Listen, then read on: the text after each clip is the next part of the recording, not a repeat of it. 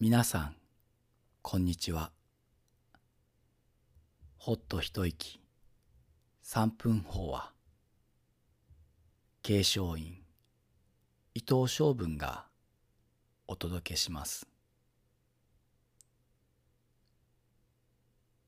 夏の始まる7月に咲き始める蓮の花。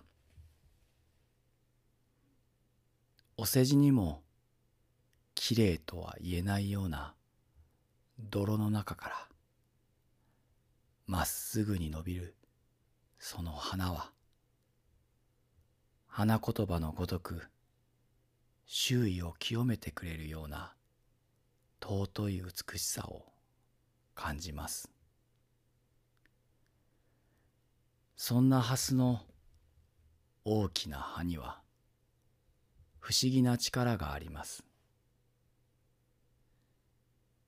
大きく開いた。その葉の上に水がこぼれると玉のようにまとまり美しく光をまといながらコロコロと転がっていきます。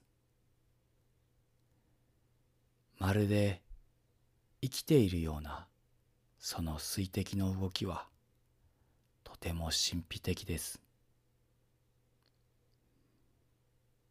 これはロータス効果と呼ばれ蓮の葉の表面の無数の産毛のような突起が水と葉の間に空間を作り水が自身の表面張力で丸くまとまり葉の表面を転がるのです。普段は形を持たない水が自らの力で美しい形を作り出す。蓮の葉には見えない力を引き出す。舞台としての役目があるように感じます。安心して転がれる大きな舞台が世の中に広がればこそ